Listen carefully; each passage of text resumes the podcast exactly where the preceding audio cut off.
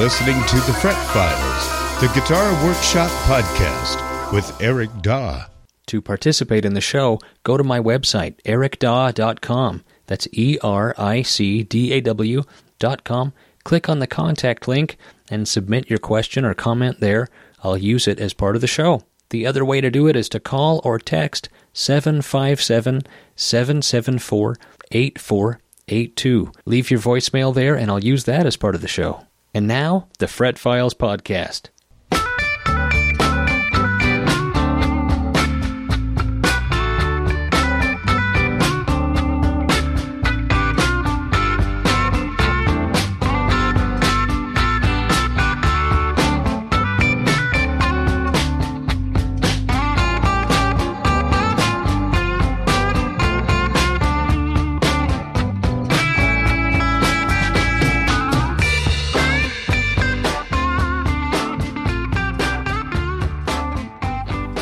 Yes, indeed. Welcome to the show. It's the Fret Files Podcast, and we need your Halloween horror stories. Oh, yeah. Every year for our Halloween episode, well, traditionally we do guitar repair horror stories, and that's great. If you've got some to send in, please do so. But what we are looking for uh, that's special this year is gig horror stories. Like the craziest gig, the worst gig. You know, we all have them if you if you're a gigging musician, you have you have horror stories. Yeah.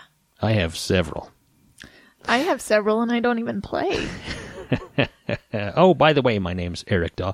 Uh, just consider me your personal guitar scientist with 25 years of experience building and repairing guitars. And sitting beside me is my lovely wife and co-host Melissa. Greetings. I will l- read the listener submitted questions and Eric will try to answer them the best he can, drawing on his experience as a professional luthier. Mm-hmm. I will. I'll do that. Uh, what have you been working on lately? Uh, I got some stuff I'm working on. Some Melissa- secret things. Melissa is a uh, a leather worker, and she makes a lot of guitar straps, as you know. Yeah. But she also has just started making her own leather balm. Balm. Yeah, Tell, it's tell the me balm. about it. Yeah, it's the balm. Uh, it's, why does why do you need balm for your leather? it's just conditioner, So it keeps it from like getting dried up and cracking, right? like so like conditioning your fingerboard on a on a rosewood or ebony fingerboard. That is correct. So yeah, I have it up for sale on my Etsy. You can go to melcoleather.com to find it. It would that be good for any guitar leather guitar strap? Pretty much. Not not for suede. It's not for suede. Um anything else? Any yeah, pretty much anything else. Wow, cool. Okay. What have I been working on, you ask? Well, uh, I'll tell you, uh, a lot of custom guitars. You know, I got, I got way behind, and not because I'm taking my time, but because so many people ordered guitars that it just has put me six months out on on custom builds, and so I disabled the order form on my website. So you can no longer order a custom guitar from me, at least until I reactivate it, which if I do, and I probably will, I don't know, but it won't be until at least like January or February of next year. Because I've got to get more caught up. I don't like taking people's deposit and then telling them there's a six month wait. I don't want to do that. Plus, when I look at that list of all the pending guitars that I need to make, it just gives me like anxiety and heart palpitations, and who needs that, right? Yep. So I'm not taking any c- custom orders for uh, guitars for a little while, but there will be a few that I've got slated uh, just to build and then offer them for sale. You know, I snuck them into the queue, snuck them into the, into line. Right. So if you are kind of if you've been thinking about getting one of my guitars and you want to see what's coming up and available, you can go to my website and you could submit your email there and uh, get on my mailing list. And every time I have a guitar that's available that's not spoken for, which is only a couple times a year, uh, but every time I have a an available guitar, the people on the mailing list are the first to know. They they get they get the first heads up, and then like the next day I'll put it on Instagram, and then maybe later that day or the next day I'll put it on Reverb.com. So, um, and then you know, and put it on my website, of course. Anyhow, so if you want to see what's coming up, you can submit your email there at pinupcustomguitars.com. Let's take some questions, shall we? Let's do it. We uh let's see. I think that we have a phone call. Yes, we do, and here it comes. Hi, Eric. My name is Al. I live just outside of Boston in Somerville, Massachusetts. I bought back in the spring a uh, Fender 70th anniversary broadcaster guitar. I like it very much. It's a little on the heavy side, um, and I'm wondering if a guitar like that could be lightened by somehow chambering the solid body to take a pound or so off. Um, I'm wondering if it can be done, and I'm also wondering whether it's worth doing or wise to. Um, I was just curious whether or not you've ever lightened a guitar um, by chambering it after the fact. Uh, thank you. I really enjoy your show. I enjoy the banter between you and, and Melissa. It's, it's very entertaining. Um, thank you for doing it. Oh, good. Bye bye. Thanks. Thanks, Al. You should hear our banter when the uh, microphones aren't on. It's terrible. No, we're hilarious. Just just ask us. you guys would be blushing. Yeah. Well, so the, I I have never tried to lighten up a guitar after the fact. So after it's it's been finished and everything, um, I mean, it's possible. I mean, for example, Fender used to do what they called a smuggler's route cavity under the pick guard, where they basically just routed away a bunch of extra wood that wasn't necessary under the pick guard. You know, so you'd have to do something like that, and I just don't recommend it. Basically, what you would be doing is ruining the guitar because that guitar, it's not worth a fortune, but you know, it's it's a, I mean, it's it's some kind of an anniversary broadcaster reissue, right? So it's it's worth a, a little bit of money. You would basically be destroying the value if you did that. If you did some kind of lightening, because the only way you're going to do it is by removing wood somehow, and it's not going to be pretty. There's no way to cleanly do it. You know, you're going to ruin the finish. So, I would say no. I would say no. Live with it, or uh, find somebody who wants a heavier guitar, and then you can uh, buy yourself a lighter one. I don't know. That's that's my thoughts. That's all we got for calls, I think. Let me see. It is, yeah.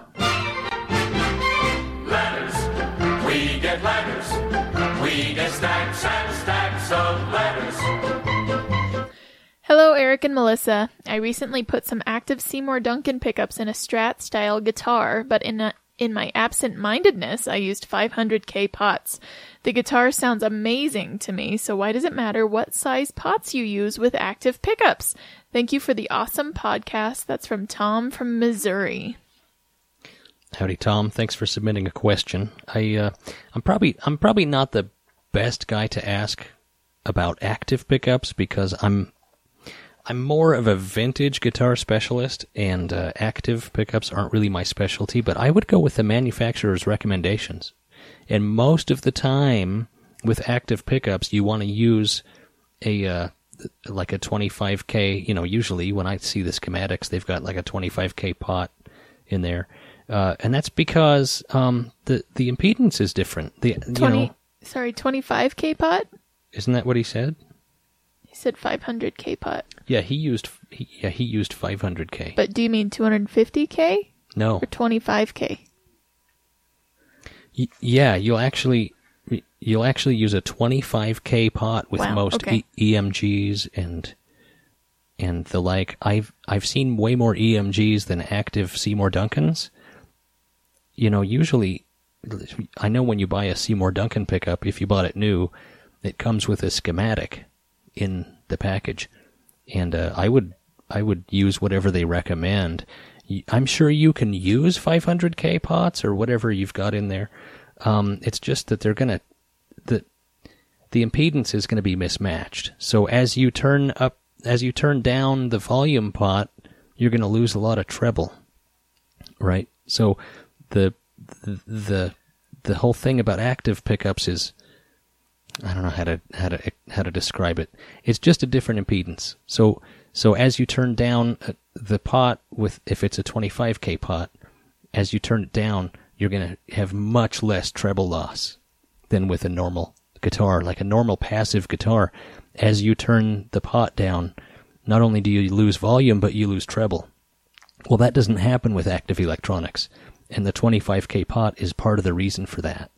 So, you know, you can put 500 or 250k pots in there, but it's probably just going to act like a regular pickup and might sound, I don't know, might cause some kind of problems or you might have signal loss or I don't know. If it sounds good to you though, and I think that's what he said, right? Yeah.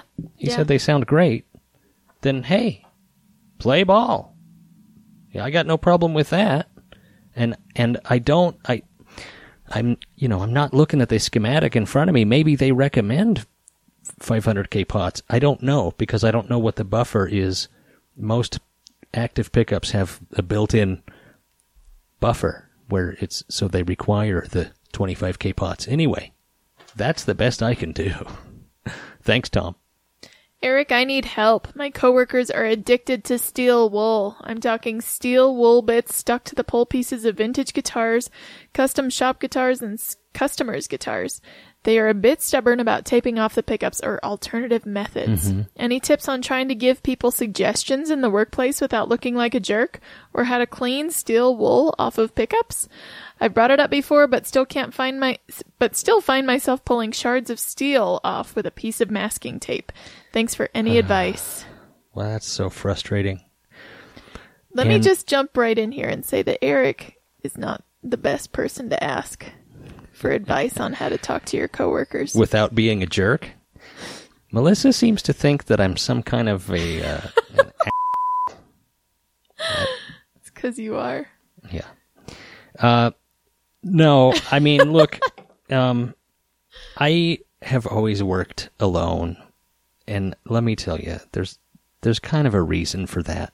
Okay, but aside from that, yeah, if they won't take a, a hint, and if they won't take if they won't take some kind comments and suggestions, maybe it's maybe it's time for a stern talking to. I don't know. You're asking me for people skills. We've we're already on the same page about steel wool. Yeah, Eric's not a people person. Maybe you've heard the podcast. I'm not. I'm I'm probably not the right guy to ask when it comes to people skills. No, I get along fine with you know customers and with everybody really, but You know what you should do is you should go to their house and eat crackers in their bed there you go. because that's a similar problem. you'll you get a wake up call when when you're when you have steel wool all over everything. Uh, the first time you kill a pickup because you ha- you got steel wool particles in there, then you kind of feel responsible, right? And that can happen. And not only that, you know, but it just is such a mess with steel wool particles around magnets. No, no, it's not good. So my, I'm so sorry. I, I don't have much advice, but I do have, uh, you do have my sympathy. Hey, Eric and Melissa, I have a couple of questions. Firstly, at the risk of reigniting capacitor gate, I am just curious to know what brand of capacitors Eric prefers to use in his builds. I understand if he does not want to tell and give away the true secret to the legendary pinup guitar tone. Second, a previous question was asked about any difference in bass setup. Eric said not really, but the only thing I do different is I always loosen the string tension before tightening a truss rod on a bass. Is this not as necessary as I thought? Seems to help me straighten the neck with less turns of the rod when I do so. Thanks for any tips and the podcast. And also thanks Melissa again for my strap and the custom apron. My guitar sounds better with a real Melco strap and my repairs come out 10 times better with an authentic Melco apron. That's from Ryan. nice. That, for some reason, that apron I made for Ryan is one of my favorite things I've ever done. it was killer. It was fun. I It was remember the really apron. fun. I know. Okay, a couple questions. He wants to know about capacitors. So the capacitor, the brand, it just doesn't have anything to do with what you're saying is the legendary uh, pinup custom guitars tone. No, uh, the the brand is not consistent. I use all kinds of capacitors. I have, I, I mean, I have literally like a giant, you know, Rubbermaid tote full of new old stock capacitors from 30, 40, you know, 20 years ago. Um, I've just, I bought, you know, I go to estate sales and there's ham radio fanatics and I buy all their capacitors. And wherever I find them, I buy them. Sometimes I buy them on eBay, like in a lot. I'll buy a lot of capacitors. That's a So lot. it is a lot.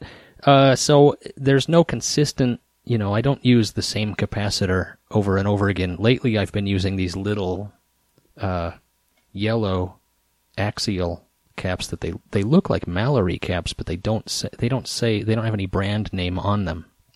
But they're super cool and they're 100 volt, which is hip for a guitar because they're just the right size. They're nice and small. Um, but the value is everything. I like 0.015 capacitors. 0.015 uh, MF or UF or however you want to say it. Um, microfarads, you know. Mm-hmm. 0.015. Anything bigger, so like the 0.022 is pretty common in a lot of Fender style guitars. 0.047 or 0.05 is common in some guitars. Those caps tend to take off too much treble, in my opinion. The 0.015 gives you more of the. It, it retains the mids, which I want. It just takes off less. So it, it's just taking off some of the just very high end, and it's leaving you with that mid range meat, which I you have to have. I mean, I love that. So if you've got a tone pot with the 0.05 cap, you roll the pot down, and it just sounds like you dug a hole and put your amp in the hole and then filled it full of dirt. There's just no um, distinction between notes. It's just muddy.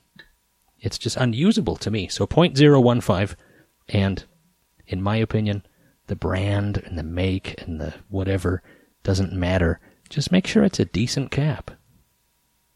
Oh, and he asks about bass.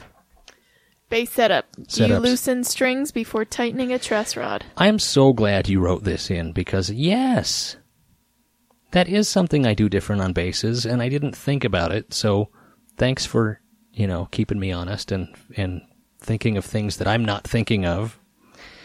But yeah, it does help to uh, loosen the strings when you adjust the truss rod on a bass. It especially helps if you've got one that you need to turn quite a few times. I'll clamp the neck to to where I want it with the strings off, right? So I'll put shims and a clamp and a long, you know, bar, steel hollow tube, and clamp the neck where I want it to be, and then tighten the truss rod up to that, just to help the truss rod because truss rods and bass necks, the bass necks are just so long that those poor truss rods have a hard time doing what they're designed to do. So, yeah, that is something different about basses. Thank you, Ryan. Hi, Eric and Mel. A luthier in town insists on uh, on repairing everything with epoxy, including pre-war Martin Bridge reglues, Oh God. neck resets, cracks, and refrets. Is this going to be reversible in the future? How many years, if any, do epoxy repairs like these take from the longevity of the instrument? Thanks again for the great show. Thank you. Uh, thank you. I've used epoxy on on an occasional repair where where it makes sense, but my God, a pre-war Martin. Look, if you're using epoxy to do a neck reset or a bridge reglue on a pre-war Martin, uh, somebody should just come and take your tools away in the night. I uh, that's appalling to me. that is absolutely appalling. Um. So yeah, no, don't don't do that. Is this going to be reversible in the future? He says. I don't know. I, I, I hope I don't ever get one on my bench. Uh, and how many years, if any, do epoxy repairs like these take from the longevity of the instrument? I don't know. That would require me doing some kind of math calculation. I don't know. it's not good. Enough. The problem is, if you do an epoxy neck reset on a, on a pre-war Martin, and then let's say in 30 years it needs a neck reset again, well, some fool is going to go in there and try to steam that off, and he's going to be thinking, well, I hope they used hide glue. Uh, you know, worst case scenario, Titebond. You know, no, some fool epoxied it on, uh, and it just might kill that. I mean, I don't know. I've never, I don't know because I've never tried to steam off a neck that's been epoxied on. Thank God, but it can't be good. I, it just can't be good. uh, thank you. Thanks for writing in. Hi guys, love the show. Eric, you mentioned locking tuners in passing last episode, and it sounds like you don't like them. What do you have against locking tuners? What possible downside is there to a better string to tuner connection and higher gear ratios? Don't fillet me. Just want more info. Thanks. That's from Ben. All right, Ben, I got my fillet knife out. Don't. No, I'm just kidding. Be nice. Uh, look, if if you like locking tuners, don't let my opinion color what you uh, how you feel about them. If you like locking tuners, rock on. That's great. Just don't put them on a vintage or valuable instrument where you, especially where you have to drill new holes. That that that's really bad. That it hurts the value of the instrument. And not only that, right? Because a lot of people have this attitude like, well, yeah, it's worth it's worth thirty thousand dollars, but I am rich and it's my guitar, so I'm going to do what I want with it.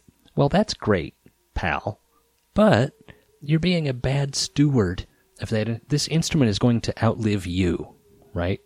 Thankfully, but but, and I'm not talking about Ben here. talking about this fictitious rich customer that wants to put uh, locking tuners on his 64 Lake Placid Blue Strat. It's not a good idea. Um, it hurts the value of, of the instrument. If you have to do it, use something that uses the exact same footprint of the old tuners and very carefully and nicely put the old tuners back in the case. But here's my deal with locking tuners.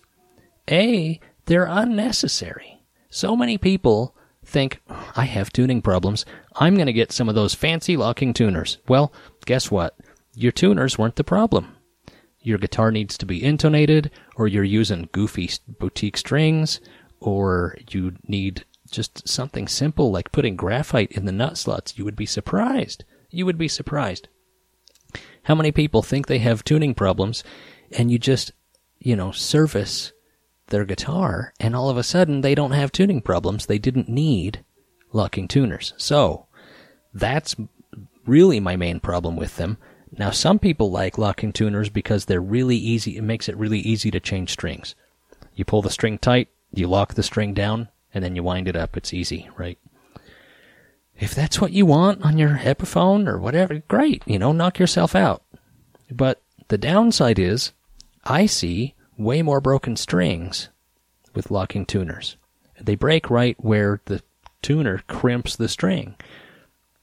With a traditional tuner, um, the string has a little more give and a little more uh, gradual bending going on, right? With with a locking tuner, it just absolutely clamps the string down, and then your string will eventually break right at the tuner. And uh, people with locking tuners know what I'm talking about.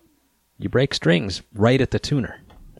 That doesn't happen with traditional tuners, at least not at, at the same rate it does with locking tuners. So that's my other issue with them. Here's a third issue if you need more. They're ugly. Oh my god, they look monst- like monstrosities with the big knob on the back and the and they're goofy and they have or the weird Paul Reed Smith ones with the bat wing coming off the side. I don't know. Aesthetically, I think they look crappy. so these are my problems with locking tuners. But again, if you love locking tuners, then who cares what I think? Eric and Melissa, in the spirit of Halloween, I wanted to ask what candy you like most and which you despise. Hmm. Do you despise any candy? Yes, but I can't think of one right now. Sugar babies. That you know how Oh they yeah, stick to your teeth. terrible. If you want to lose a tooth, have some sugar babies. I like that you went right into the ones you despise. Well, we they got me going talking about the locking tuners. What do you What do you like in a candy? I'm not I'm not really a candy junkie. I like chocolate. I buy super dark chocolate. Like if I can get like 95% dark chocolate, that's what I like. Uh, you know, if I'm really feeling like some kind of trash raccoon, I'll have a Snickers bar. But man, that's that's really slumming. That's really trashy food. I, I, When Eric goes to the grocery store, not every time, but occasionally, he brings home Reese's peanut butter cups. oh yeah, that's probably my favorite. And I cannot believe that you did not mention Reese's. I forgot. See, when I think candy, I'm thinking of like Skittles and Tootsie Rolls. Skittles are awful. Actually, that's my that's the one I despise. Skittles. Yeah, Those are bad. yeah. What about a Jolly Rancher? I like Jolly Ranchers. All right. But for me, my favorite candy is either Reese's or like Heath's toffee. I Yeah. like toffee a lot. Yeah, those Reese's peanut butter cups. You know, if you want, to if you work for Reese's and you want to sponsor the show, we would take payment in peanut butter cups. Uh, what's his? What did he have? Uh, And on a more guitar centric query, if a guitar is set up for tens, then how many string gauges can you go down before things get wonky? That's from Bruce in Seattle. that's like how many licks does it take to get to the center of Right. a Tootsie Pop? Those are also terrible. Uh, Bruce, I don't know. If a guitar's set up for tens, how many string gauges can you go down before things get wonky? Well, what kind of guitar are we talking about? Does it have a tremolo? Is it a floating tremolo? Are we talking about a guitar with a really thin mahogany neck? Are we talking about a Telecaster with a fat neck? So, my point is, it depends. There are some guitars you could go from tens to nines and it wouldn't make a ton of difference, and other guitars you can go from tens to nines and you'll just completely need to reset up the guitar entirely. So that's my answer. Bruce, thank you so much. We're going to take a little break and we'll be right back. Hey guys, I'm Cody with Apex Coffee Roasters. I wanted to give a few pointers on how to brew the best possible coffee at home. First thing you're going to need to make great coffee at home is great coffee. So, whether you have Apex or one of the other many delicious roasters out there, having great coffee is definitely step number one. Step two is having a, a good consistent grind um, through that coffee where each particle is relatively the same size is going to be really important to your overall extraction. Once the coffee is ground, uh, it starts to lose its aromatics and its quality fairly quickly. So grinding immediately before brewing is the most ideal situation. Tip number three is 99-ish percent of your coffee, what you're going to be consuming is made up of the water that you brewed with. So having high quality brew water is definitely essential to the overall taste of that coffee. If you have water filtration, that is going to be significantly better than just using straight tap water. If you follow the first few guidelines of using high quality coffee, making sure your grind is correct, using good brewing water, those are all going to ensure that just a basic coffee maker um, is actually going to give you a really good tasting cup. Okay, guys, I hope you enjoyed this. Uh, order coffee from apexcoffeeroasters.com, and we'll see you soon. Thanks. That's good coffee. If you order Apex Coffee online, make sure to use our promo code PINUP. That's P I N U P. That way they know that the Fret Files podcast sent you and you get 10% off. Do you have any idea what I do with my time? Let me tell you, it's consumed entirely by building custom guitars, repairing and restoring guitars, making custom guitar pickups. I make uh, replica Blackguard uh, Bakelite pick guards. These are all available online. You can go to my website, ericdaw.com. that's more the repair side of things. To see what's going on there, I've got a price chart, I've got, you know, pictures, examples of work, I've got a custom pickup order form. I would love to help you with your guitar repair or restoration or uh, just, you know, whatever you got in mind. Shoot me an email. Whatever. Give me a call. If you want to see the guitars I make, go over to pinupcustomguitars.com. That's P I N U P, like pinup girl. I always feel like I have to spell it. I probably don't. You uh, understand, I'm sure. Anyway, check it out, and uh, I'll see you there. Hey, guitar nerds.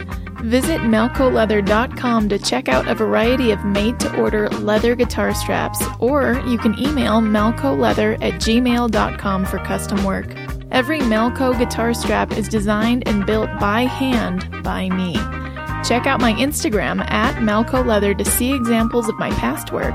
And as an added bonus, I offer free shipping in the US for orders over $35. Visit melcoleather.com. That's M E L C O leather.com.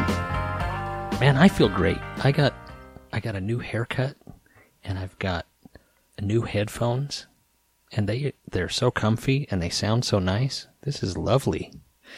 I am using old headphones that hurt my ears. Sorry. So, uh, I see where your priorities are. I'll get you some new ones. All right, let's go back to the questions. Hi, what is your opinion about refretting vintage instruments with frets that aren't period correct? I have a 65 Jaguar that barely has the original frets and needs new ones. I'm not opposed to vintage sized frets, but if I'm going to put new frets on, I might consider some slightly taller ones if that won't put me in the same camp as those a-holes putting locking tuners on their pre-CBS strats. Also, I've been searching the internet to learn what various fret options are out there and have learned th- at least a couple things. One, 6105, 6230 et al. seem to mean different things to di- different vendors. Mm-hmm. The listed dimensions never seem to match. And two, the tang depth differs too. I don't think there are two fret wires on StewMac with the same tang, which kind of surprised me how much the depth varied. So my questions stemming from those are, one, what the hell? And two, does different de- tang depths complicate refretting an instrument? I assume it's ultimately just a question of how big a hassle it is, sawing them deeper or filling them in as required. Can you talk a bit about how you go about dealing with fret slots that are too deep for the wire you want them you want to install? And what considerations do you take into account when selecting or recommending fret sizes? Thanks. Love your show. That's from Mike. Thank you, Mike. Um, refretting a vintage instrument with frets that aren't period correct is is kind of distasteful to me, but um, it depends on the guitar. You know, maple fingerboard fenders. no. I mean, I don't. I, I don't like it uh, because the footprint of the fret really needs to, you know, sit right, and it needs to sit right where the old fret was, in my opinion. You can use taller fret wire. They make, you know, like vintage Fender wire was 80 thousandths wide by 40 thousandths tall. Um, y- you can get 80 thousandths wide fret wire that's 50 thousandths tall, so it gives you a little bit more of a jumbo feel, but it still has the uh, the vintage style Footprint. footprint. Yeah, and that's the way to go. Um, if it's a rosewood fingerboard, it's not as big of a deal because, uh, you know, it can be, it can eventually be refretted, and it won't be it won't be too much harm done uh, next time around. But with maple finished maple fingerboards, it's kind of you're kind of stuck with that size unless you're going to refinish the fingerboard, which you really shouldn't do unless it just absolutely has to be done for some crazy reason. But I, I'll do everything I can to preserve the finish on a finished maple fingerboard because uh, you know on a vintage guitar that's that's hurting the value if you have to mess with the finish too much. Uh, he's asking about okay, yeah, so fret sizes. 6105, 6230, etc. seems to mean different things to different vendors. Right. Those are Dunlop numbers.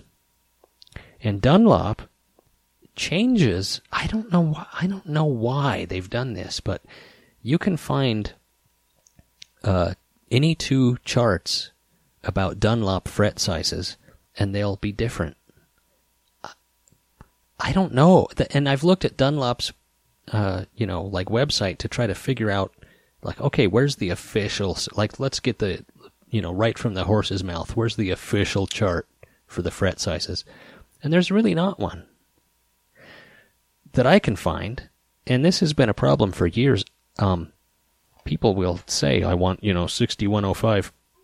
Well, what kind of 6105s? Because it varies depending on what chart you look at, and I'm assuming that you, if you order from Dunlop, you might get you know anywhere within those parameters.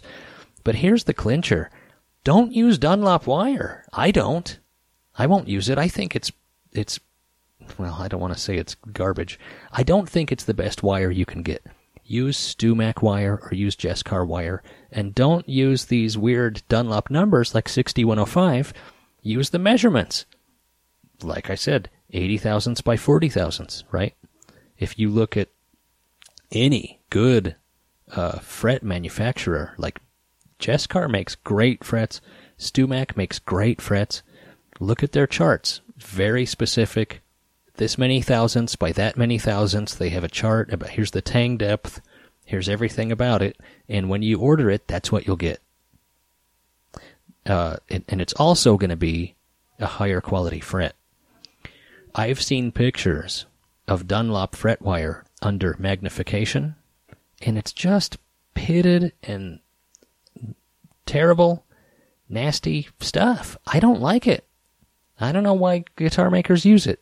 That's me. Go ahead, you know, whatever. You, if you like Dunlop wire, then knock yourself out. But I don't use it. I use StewMac wire almost exclusively. That's what I like. Stewart MacDonald. They make great fret wire. Uh, Does different tang depths complicate refretting an instrument? Yeah, it can. Uh, and and the thing, you know, when they make a fret, they have, a, assume I've never seen it made, but I assume they start out with a little, either a round or a rectangular um, Rod? rod, and then it gets extruded or stamped into into a into a fret shape, right? Right. Well, the rod, the extra bit of rod has to go somewhere when it's a different size fret and there's not as much in the meat of the fret. It goes into the tang. I mean, that's what I am assuming. That you start out with the same size rod and you're making different size frets with it, then that's why the tang depth varies so much. At least that's what I've always thought.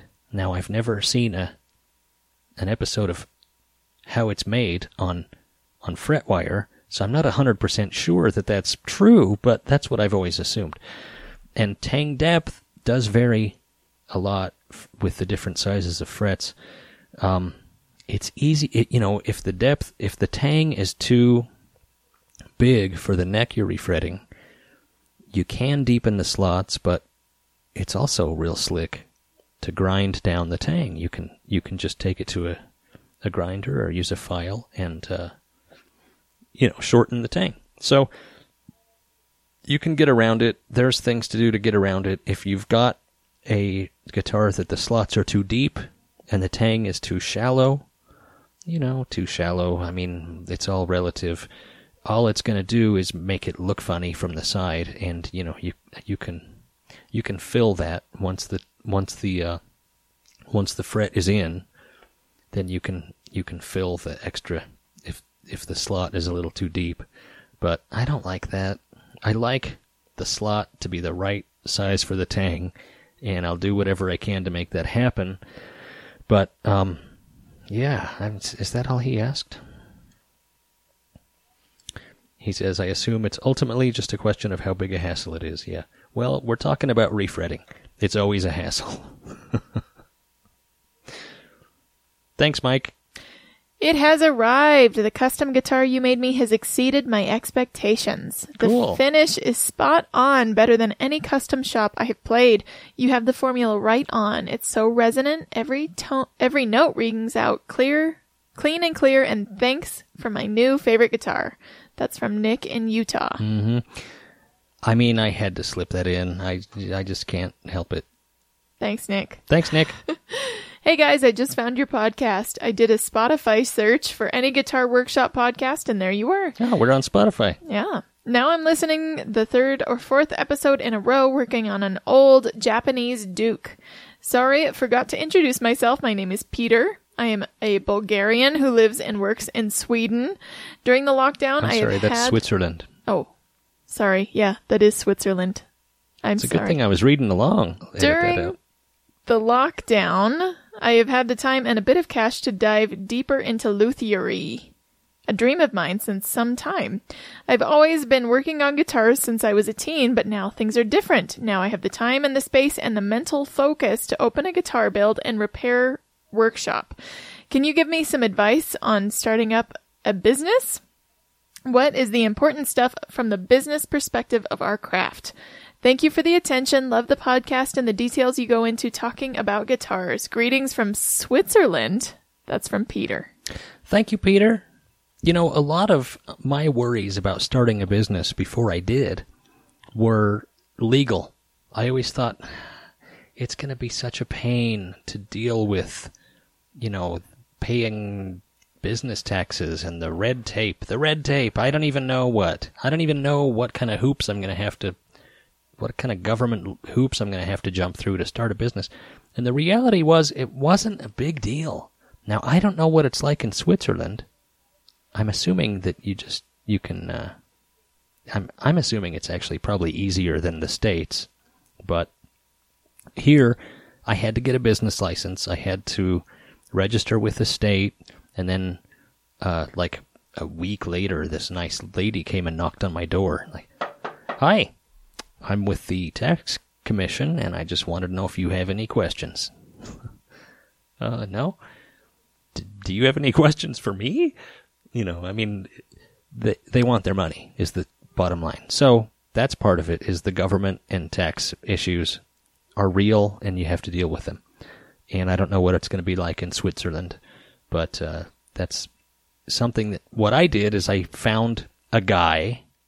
I paid him three hundred dollars, and uh, he took care of it for me. He filed all my paperwork and whatever and whatnot, and gave you know, uh, they gave me a tax ID number and and my business license and all this, and and you know, it made things easy because I don't want to have to do that. It was so worth the three hundred dollars I paid that uh, that's what I would recommend is talking to someone about starting a business because whether it's guitar repair or anything else, the paperwork is pretty similar. So I would talk to a like a tax or accounting professional about that. The other part is customer service, man. Customer service is big. Make sure make sure that you are taking good care of your customers and make sure that communication is there. The the biggest problems I've ever had with repair customers were uh, when I worked for somebody else actually. Um, the guitar would get dropped off and I wasn't there then, so the guitar got dropped off. I wasn't there. Then I get the guitar in my shop and I do what the what the work ticket says. And then they came and picked it up and uh, I wasn't there when they picked it up. And then I hear back like this wasn't right. Well, I never talked to the customer, and man, that was a mistake. You gotta if you've got to communicate with the customer because you know and ask a lot of questions. What kind of strings do you use? What kind of tuning do you use? I learned that over the years because you get people you set up their guitar and then they get it home and detune it. You didn't know they were tuning down to D. You set it up for E. Well, of course it doesn't play right because the communication wasn't there. So communication is huge. I don't know. I'm just I'm just thinking off the top of my head. What else can I What else can I say? Melissa runs a business. What What do you have? Uh, She's got nothing. I got nothing. Fill orders when they come in and don't wait. Be responsible. Be a responsible adult, Well, Peter, and, and I'm sure you will. I'm Ties sure. into customer service. Yeah, absolutely. That's the that's the stuff that came to my head just from your question. So, good luck, Peter. Thank you. Hi, Eric and Melissa, longtime listener, first time question asker. Eric, I was just wondering your thoughts on pickup placement when considering the design of electric guitars. Do you believe that pickup location was done intentionally on the Hallmark instruments? For instance, in relation to harmonic points within the scale length? Or were they just thrown wherever the company found it aesthetically pleasing? I'd love to hear your thoughts on the subject. Anyway, I love, I'd love your perspective. Thanks from Zach. Yeah, thank you, Zach. Yeah, I I've noticed, and I'm sure many have, that uh, like on a Strat, for example, there's a harmonic right above the neck pickup. And I've always wondered, you know, was that intentional? Probably. It probably was. You look at those Danelectros with the the single pickup Danelectros where the pickup is just right there in the middle. It's not a neck pickup, it's not a bridge pickup. It's just hanging out there in no man's land right in the middle. Uh, and yeah, I think they put some thought into this. I mean, you look at the design of a Les Paul, it has a neck and a bridge pickup, and there's really there's really nowhere else you could have put those because they're pretty big. So, I think that it was both. I think it was a lot of both, aesthetically pleasing and uh, you know lining it up with uh, harmonic points on the scale length. I think it just worked out that way. It was just the uh, the guitar gods looking down on us and smiling. Everything kind of worked out that way. I mean, if you look at 50s guitars, like the the design, it just happened to coincide with that atomic space age era of design where you know cars looked amazing your refrigerator was a giant chrome beautiful you know thing. I mean design in general i mean just your average end table or your sofa you just couldn't you just couldn't get bad design in the 50s and uh, it, we're just so lucky that the electric guitar boom coincided with that design boom those Fender guitars are really futuristic now. I mean, looking at them now in 2020, I know they look, you know, really normal and ubiquitous to us because we've we're so used to them.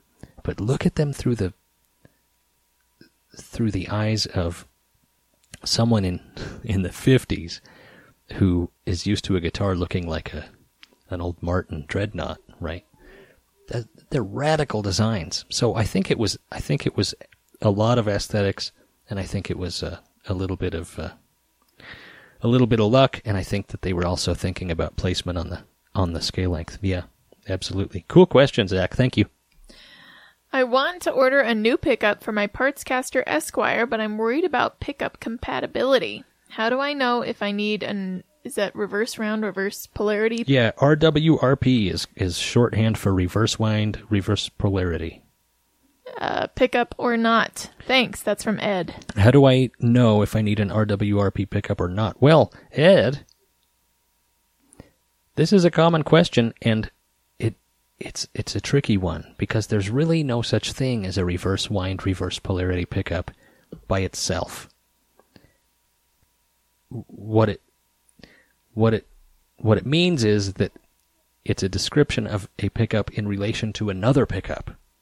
So, you know, for example, no pickup manufacturer, uh, well, let me put it this way. There's really no standard wind. Like a single coil pickup, a Stratocaster style, Fender style pickup is always north polarity and always, you know, counterclockwise wind. That's not a thing. It, there's no standards. It's not a standard. So because there's no standards, there's no standard opposite of that, which would be the RWRP, right? So there's no standard. So it depends on what pickup you have, and more specifically, it depends on the magnetic polarity and the winding direction of your pickup. And if you want it to be hum canceling, then you need to order the reverse of the pickup you have. Not just an, you know, people say this like there's some kind of, there's an RWRP, you know, gold standard like all reverse wind, reverse polarity pickups are all north facing magnets and clockwise wind. Well, that's just not true. You know, even Fender Fender changed over the years. They they were south facing, they were north facing. They they would change. So it depends, and it depends on what pickup you have in there, whether or not it's north or south, and whether it's clockwise or counterclockwise. You can tell on the magnet if you put a compass next to it. Um, you can tell which way the magnet's facing. That's an easy way to do it. If you stick a compass next to that pickup and the red part of the needle points toward the pickup, well, opposites attract, so that means you've got a south facing pickup. Which confused me for a while, if I can digress. Yeah. Oh, please do. Because you'd think a compass, so you think about the North Pole, right? Where Santa lives. Mm-hmm. The North Pole. It's called the North Pole. It is. So magnetically, you would think that it would be the North Pole of the Earth's magnetic field. Right. It is not. It is geographically the North Pole. It is magnetically the South Pole of Earth's magnetic field.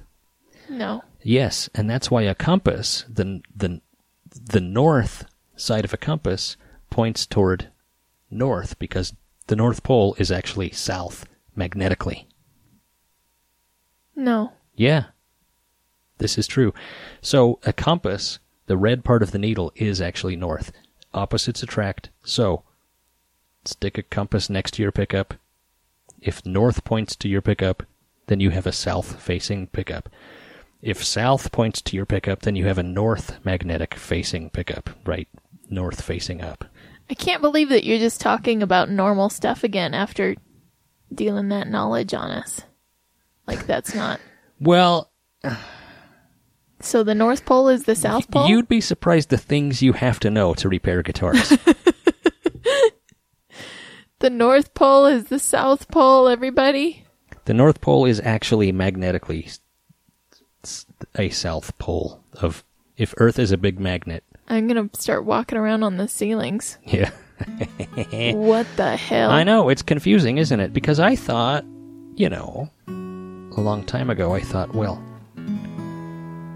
a compass, the red part of the compass must be a south pole because it's attracted to the North Pole and opposites attract. But that is not true. That is so Yeah. crazy. I know it is. That does it for the show. Thank you so much for listening. Get in those gig and guitar repair horror stories. You can do so by submitting them to, uh, if you go to ericdaw.com, click the contact link, you can submit them there. Or you can leave a voicemail uh, or text message at 757 774 8482, and uh, we'll use it as part of the show. Thank you so much. Good night.